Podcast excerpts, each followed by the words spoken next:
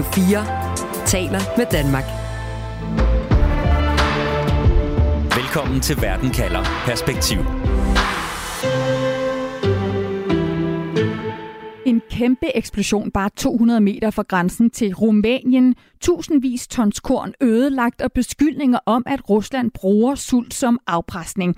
Det er situationen nu, hvor Rusland har besluttet at blokere for korn- og fødevareeksport ud af Ukraine og målrettet at ramme ukrainske lagre og havne.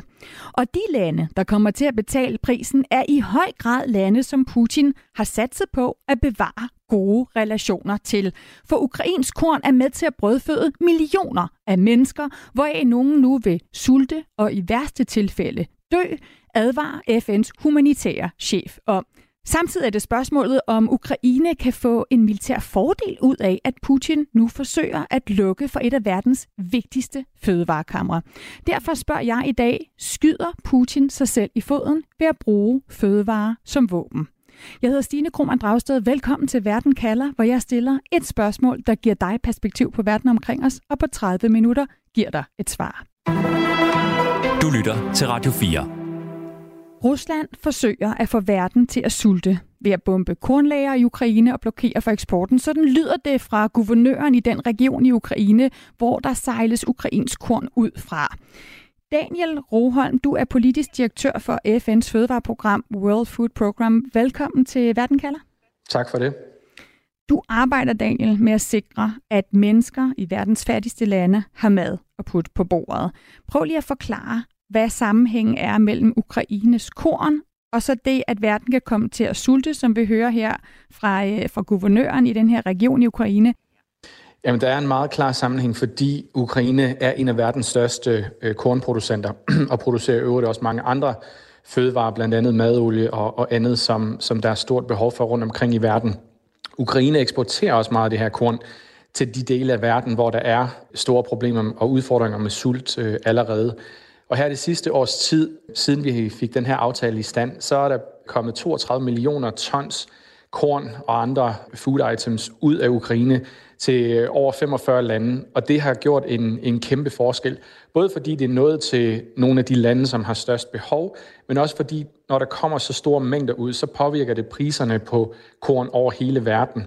Og nu lukker aftalen ned, og så får det jo den modsatte effekt. Så er der for det første lande, der ikke får korn fra Ukraine, som har behov for det, men det betyder også, at fødevarepriserne de pludselig stiger, og vi kan se allerede inden for de første dage efter, at det blev annonceret, at Rusland ikke ville fortsætte aftalen, der steg kornpriserne med næsten 10 procent meget, meget hurtigt.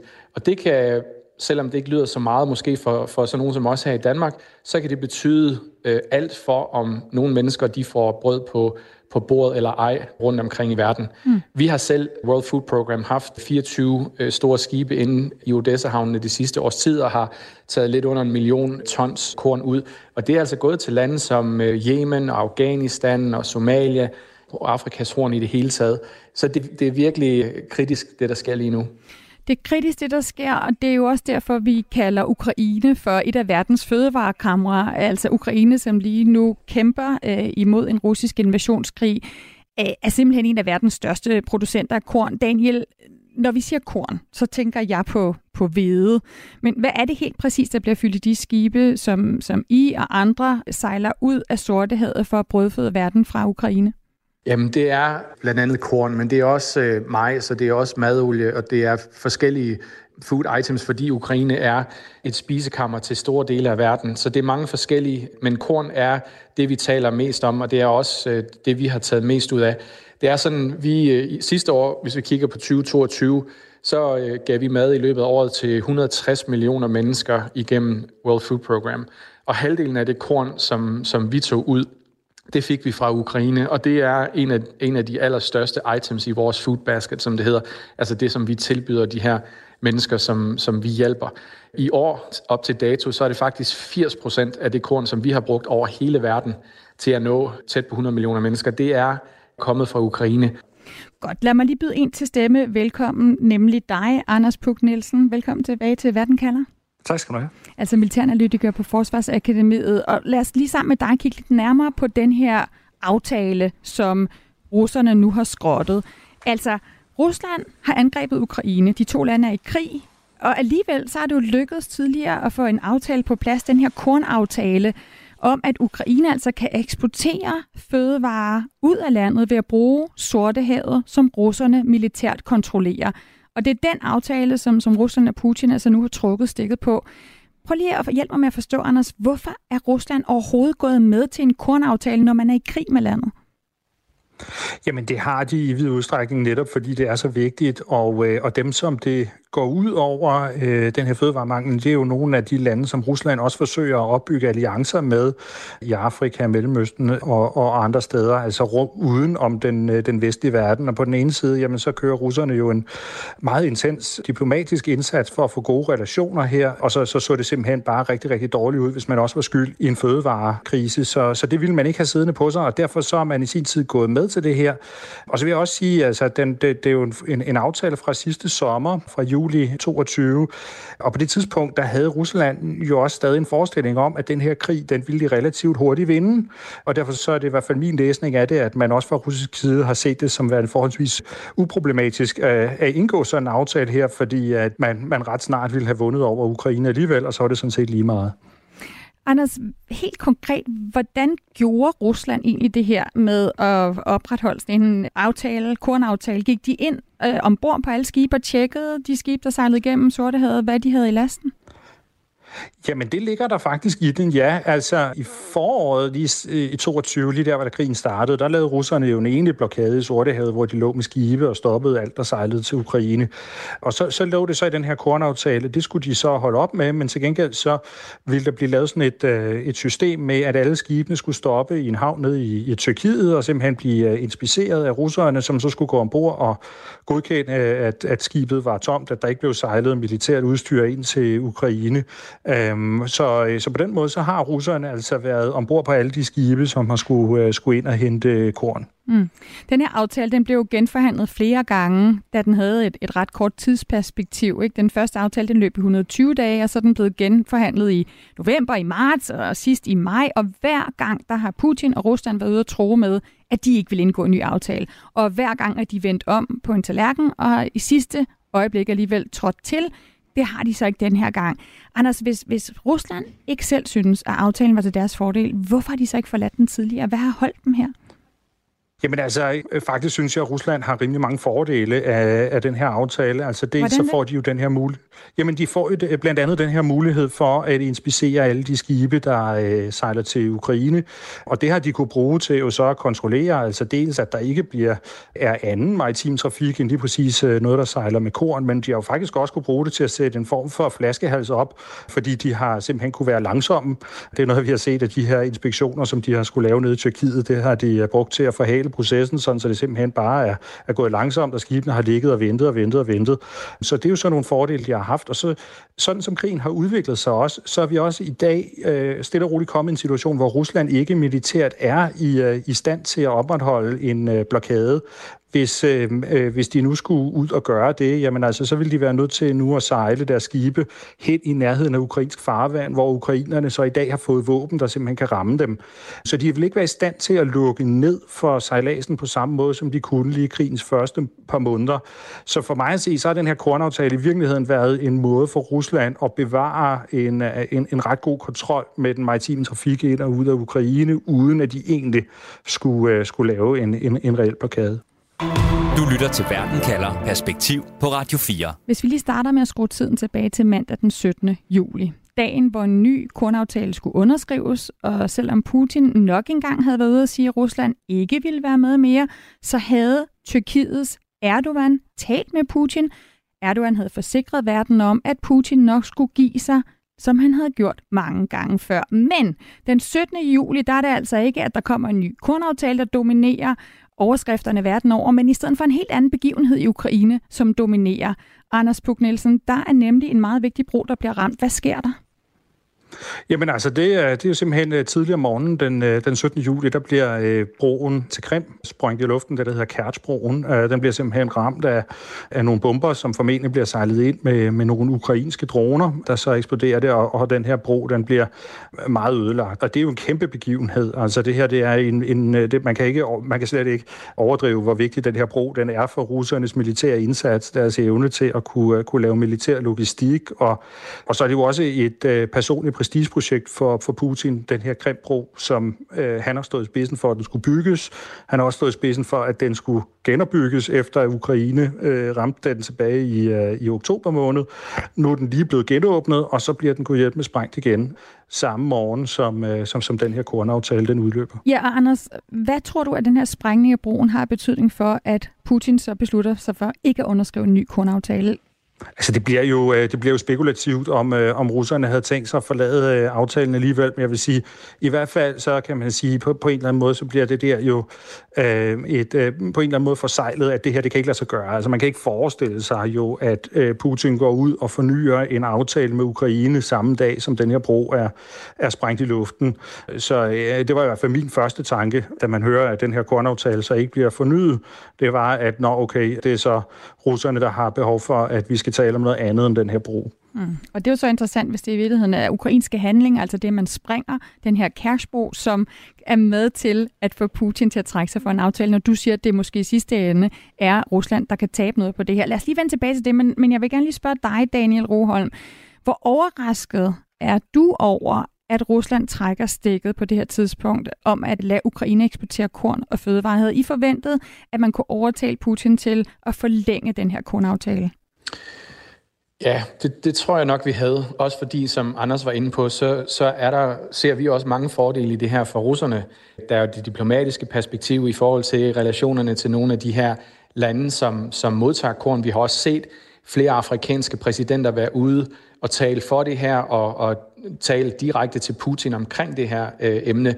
Øh, vi ved, der er lande som blandt andet Libanon, Venezuela, øh, Zimbabwe, lande som, som øh, Rusland også har relationer og interesser i forhold til. Og der har man lige nu en, en, øh, en fødevareinflation på over 100 procent, øh, og, og de her steder, der bliver det bare endnu værre nu. Så, så der er hele det diplomatiske perspektiv i forhold til mange af de relationer, de har. Men så er der jo også det, at kornaftalen handler jo ikke kun om korn ud af Ukraine, den handler jo sådan set også om både fødevare og også gødning ud af Rusland. Og det har også været noget, som russerne selvfølgelig har, har gerne vil have fokus på i, i hele det her sidste år, at det her ikke kun handlede om ukrainsk korn, øh, og det har der også mange af, af landene i Vesten, også flere af NATO-landene, som har som ligesom har understreget. Øh, jeg kan huske, at jeg sad i Paris med præsident Macron sidste år i november, hvor at franskmændene faktisk betalte penge for, at vi blandt andet gik ind og flyttede noget russisk gødning til lande i Afrika, som havde stort behov for gødning. Så, så der har jo også været et, en, en russisk gevinst i aftalen. Det er jo ikke kun Ukraine. Så blandt andet de to årsager, men også flere, så, så havde vi nok en forventning om, det vil fortsætte. Men så er det klart, så, så sker der nogle ting, og det bliver lige pludselig et, et højpolitisk øh, og militært spil, som så øh, får nogle konsekvenser.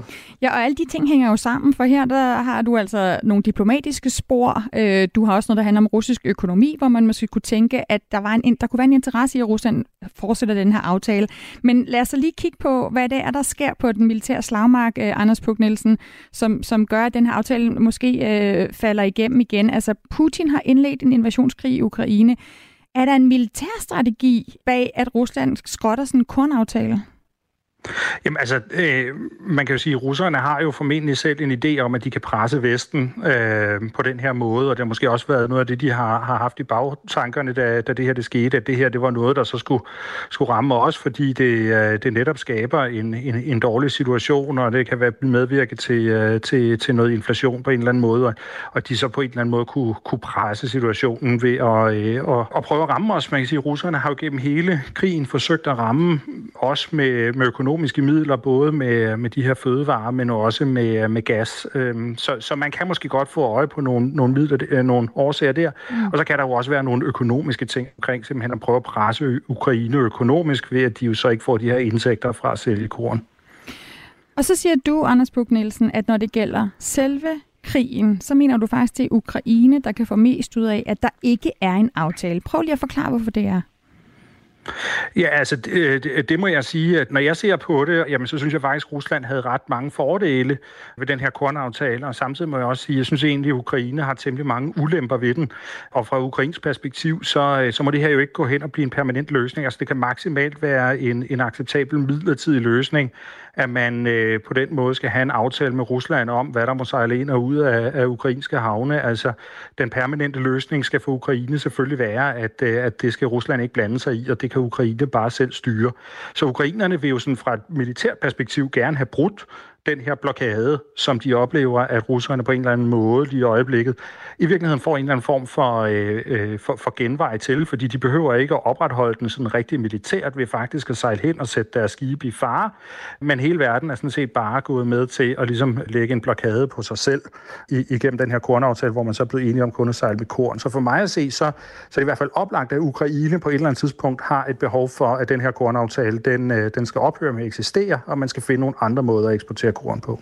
Er håbet for Ukraine også, altså rent militærstrategisk, at russerne i sidste ende, hvis de vil opretholde blokaden selv, skal bruge så mange militærkræfter på, på det, at de trækker kræfter fra andre steder, øh, hvor de har brug for dem?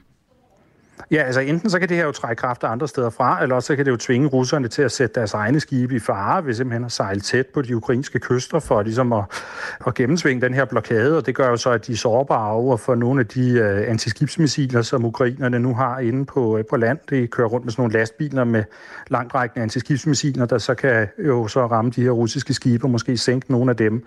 Det kan også være, at ukrainerne uh, synes, at en god løsning ville være, at de fik noget hjælp til at, uh, at opretholde nogle korridorer store, altså måske at NATO eller EU eller Tyrkiet øh, gik ind og, øh, og lavede nogle, øh, nogle, nogle sikre korridorer og på en eller anden måde øh, øh, satte russerne øh, ud, af, øh, ud af den her aftale, og så kunne korneksporterne fortsætte, men man fra ukrainsk side jo så havde brudt blokaden.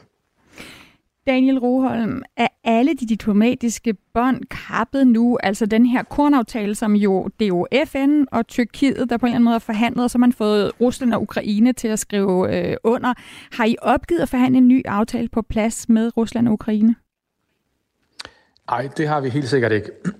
Øh, vi bliver nødt til at, at fortsætte øh, og, og finde en løsning på det her, samtidig med, at man også kigger på andre muligheder for at få korn ud af Ukraine, naturligvis. Men, øh, men vi har bestemt ikke givet op, øh, og det tror jeg ikke, vi gør, så længe at, at der ikke er en aftale. Radio 4 taler med Danmark. Selvom det måske er Ukraine, der på den militære slagmark kan vinde mest på, at Rusland nu har skrottet kornaftalen, så er der masser af tabere. Daniel Roholm, du har været i Etiopien, du har været i, i Sudan, altså nogle af de lande, der bliver ramt. Hvis, hvis du tager en helt almindelig familie, for eksempel i Etiopien, hvordan mm. bliver de så direkte påvirket af, at skibe med ukrainsk korn ikke kan sejle ud af Sortehavet? Nogle af dem får slet ikke øh, korn lige nu. Øh, nogle af dem, som skulle øh, have, skulle være i stand til at kunne købe gennem øh, kommersielle markeder, de, de vil ikke have de samme øh, muligheder. Så er der dem, i, for eksempel, som får mad i, igennem os, igennem vores program i Etiopien. De vil måske opleve, at de får kottet deres rationer til, øh, til halv øh, størrelse. Det betyder, at den næring, du har behov for, du får lige pludselig det halve af det, som, som du har behov for, for at kunne øh, sådan leve øh, sundt og fornuftigt, og i hvert fald lige klare dig. Mm. Så det betyder, at, at vi sidder i mange af de her lande, og lige nu enten skærer i rationerne, eller simpelthen vælger hele grupper, hele landsbyer, hele områder fra og siger, vi kan desværre ikke komme med mad lige nu. Og de mennesker, vi giver mad til i, i World Food Program, det er altså ikke sådan øh, hyggeprojekter her og der. Det er de mest kritisk sultne rundt omkring i verden. Så det er altså sultne folk, som ikke ved, hvor deres næste måltid skal komme fra. Det er dem, der lige pludselig får beskeden, beklager, øh, det kommer ikke i dag, det kommer heller ikke i morgen, vi ved ikke, hvornår det kommer igen.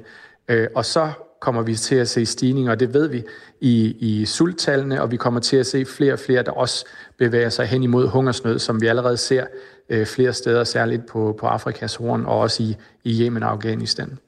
Daniel, man kan ikke få korn andre steder fra? Jo, det kan man, og det bliver heller ikke et problem for os ikke at få korn andre steder. Men det, det gør, det er for det første, så påvirker det øh, transporten, logistikken, fordi der, hvor vi har haft aftaler i stand nu i, i forhold til Ukraine, så skal vi lige pludselig ud og købe korn andre steder. Øh, Ukraine ligger også rigtig godt i forhold til at få fragtet til Mellemøsten og Afrika. Hvis vi lige pludselig skal til at have det fra Nordeuropa eller USA og Kanada og sådan steder, så kommer det til at tage meget, meget længere tid at få maden frem. Og det andet, det er, at når priserne de stiger, jamen så stiger de jo også for os. Så når vi skal ud og købe korn andre steder til nu 10% mere, end vi skulle for bare 14 dage siden, jamen vi har ikke bare 10% mere i budgettet, det vil sige, så må vi gå ind og skære, og så køber vi altså mindre korn, og dermed giver vi mad til, til færre mennesker. Og hvor bliver vreden rettet hen, når der ikke er mad på bordet? Altså risikerer øh, Rusland ikke, at øh, en lang række ikke-vestlige lande, øh, hvis befolkninger nu bliver ramt, at de øh, i højere grad bliver vred på, på Rusland, på Putin? Jo, det tror jeg, fordi det har vi jo også set i de seneste måneder her. Vi har set øh, flere afrikanske øh, præsidenter, blandt andet Ruto fra Kenya, men også mange andre, markere sig også helt specifikt i forhold til øh, Putin. Så vi ved, at, at det, det betyder meget. Jeg er helt sikker på, at der er masser af russiske ambassadører rundt omkring i verden, som, som bliver kaldt til samtaler lige nu, fordi at bekymringerne er rigtig, rigtig store i mange af de her lande. Anders Puk Nielsen, russiske ambassadører, der bliver kaldt til samtale blandt andet i, i afrikanske lande. Vi har jo altså lande som Sudan og Etiopien. Det er jo netop nogle af de afrikanske lande, der har afholdt sig fra i FN øh, at stemme, når generalforsamlingen har stemt om at fordømme Ruslands angreb på Ukraine. Og Putin har brugt kræfter på at skabe gode diplomatiske forbindelser til mange afrikanske lande. Hvor stort et problem er det for Putin, hvis han mister opbakning i ikke-vestlige lande ved at lukke af for verdens øh, fødevarekammer? Jamen, det er jo et problem, men det er også et problem, der er stort nok til, at han i sin tid gik med til, til den her kornaftale overhovedet. Men samtidig så, så må vi jo også sige, at altså, Rusland er involveret i en uh, kæmpe krig i Ukraine, som, uh, som ikke går særlig godt, og vi har set Putin-styret uh, også uh, inden for den seneste måneds tid være udsat for noget, der, der i hvert fald var et mytteri, og måske endda et, et kupforsøg. Uh, og så, så det begynder altså at vakle internt i Rusland, og et eller andet sted, så tror jeg desværre, kan man sige, at, at det her behov for at, uh, at stå så godt diplomatisk i udlandet, det, det må vige til fordel for, øh, for nogle andre behov internt i, i, i russisk politik, som handler om regimesikkerhed simpelthen. Anders, hvad sker der nu? Altså, er der nogen måder, Ukraine kan forsøge stadigvæk at få sejlet korn ud af Sortehavet, få sejlet korn ud på andre måder? Kan de, kan de satse og se, om russerne faktisk skyder et skib ned, hvis de er i tvivl om, om russerne har, har mandskab nok, har kræfter nok militært til at bruge kræfter på sådan en blokade? Ja, man kan sige, altså det er nødt til at være maritim transport. Man kan simpelthen ikke få nok korn ud ved at køre det på landevejene eller togbanerne, så man er nødt til på en eller anden måde at have nogle skibe ud, og ukrainerne vil meget gerne sejle videre og simpelthen udfordre det her med, øh, med, med russerne og sige, jamen altså, hvis I, øh, hvis I mener det her, så må I jo komme hen med jeres skibe og lave en blokade. Spørgsmålet bliver jo så, om det bliver muligt at få verdenssamfundet, nogle skibsredere og sådan noget med på den idé, og øh, ideelt set så måske også prøve at få øh, noget, øh, noget militær beskyttelse af de her konvojer og sådan noget så fra, fra vestlig side. Så ukrainerne arbejder helt sikkert på at prøve at få gang i den her korneksport igen på en eller anden måde, som ligesom får kørt russerne ud på et tidsspor. Og Daniel Roholm, indtil da, nu siger Anders Puk, at det er simpelthen gennem de maritime veje, man skal have korn ud for at få store mængder nok ud. Men er der andre måder, I prøver at få mængder af korn ud af Ukraine på? Tog, øh, lastvogne og andet? Ja, og det, de muligheder har man kigget på øh, allerede før vi indgik øh, aftalen for et år siden, og har selvfølgelig også øh, gjort det øh, sideløbende med, at den har kørt, fordi man godt ved, at, at, at det, hele, det har været en risiko, at det her det kunne øh, ske. Øh, EU-kommissionen har også kørt et stort arbejde med, med netop det fokus. Øhm, men som Anders han siger, så, så, så kan vi simpelthen kun få de store mængder ud over øh, Sortehavet. Man har prøvet øh, Donau, man har prøvet noget med lastbiler, men altså mængderne, som de antal lastbiler, du skal have på vejene, for at det kan, kan måle sig med et, et enkelt øh, skib.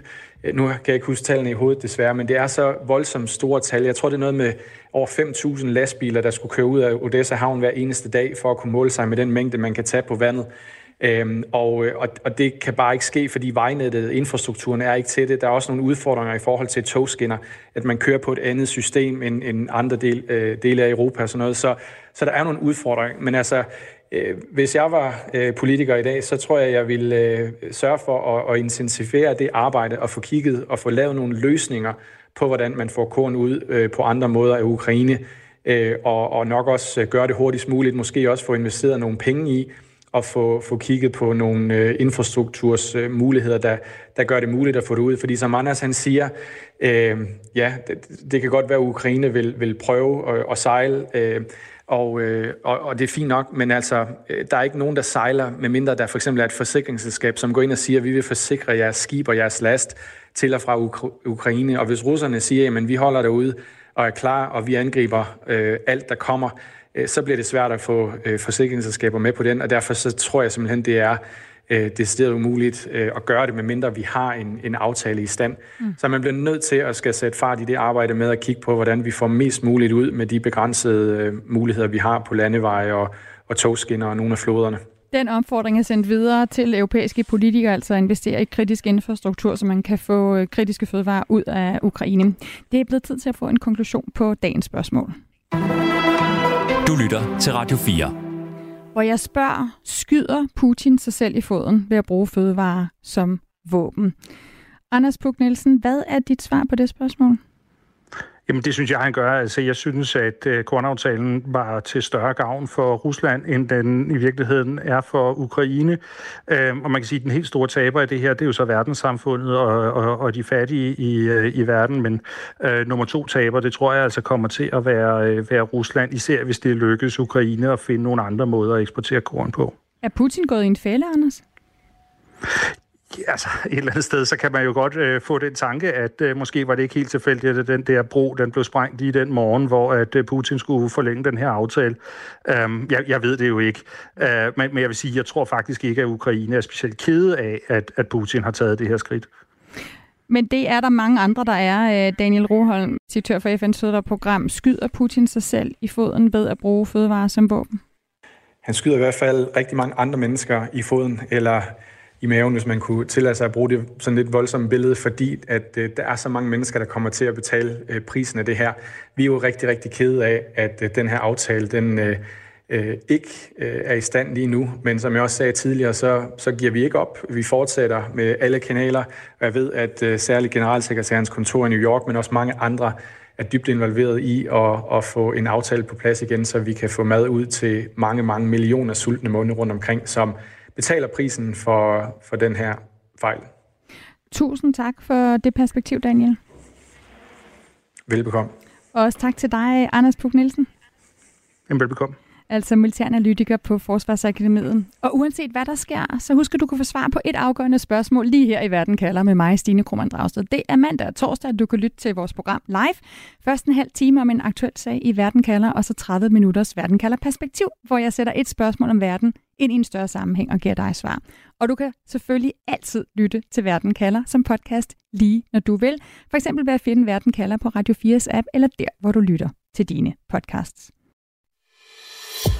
Du har lyttet til en podcast fra Radio 4. Find flere episoder i vores app, eller der, hvor du lytter til podcast.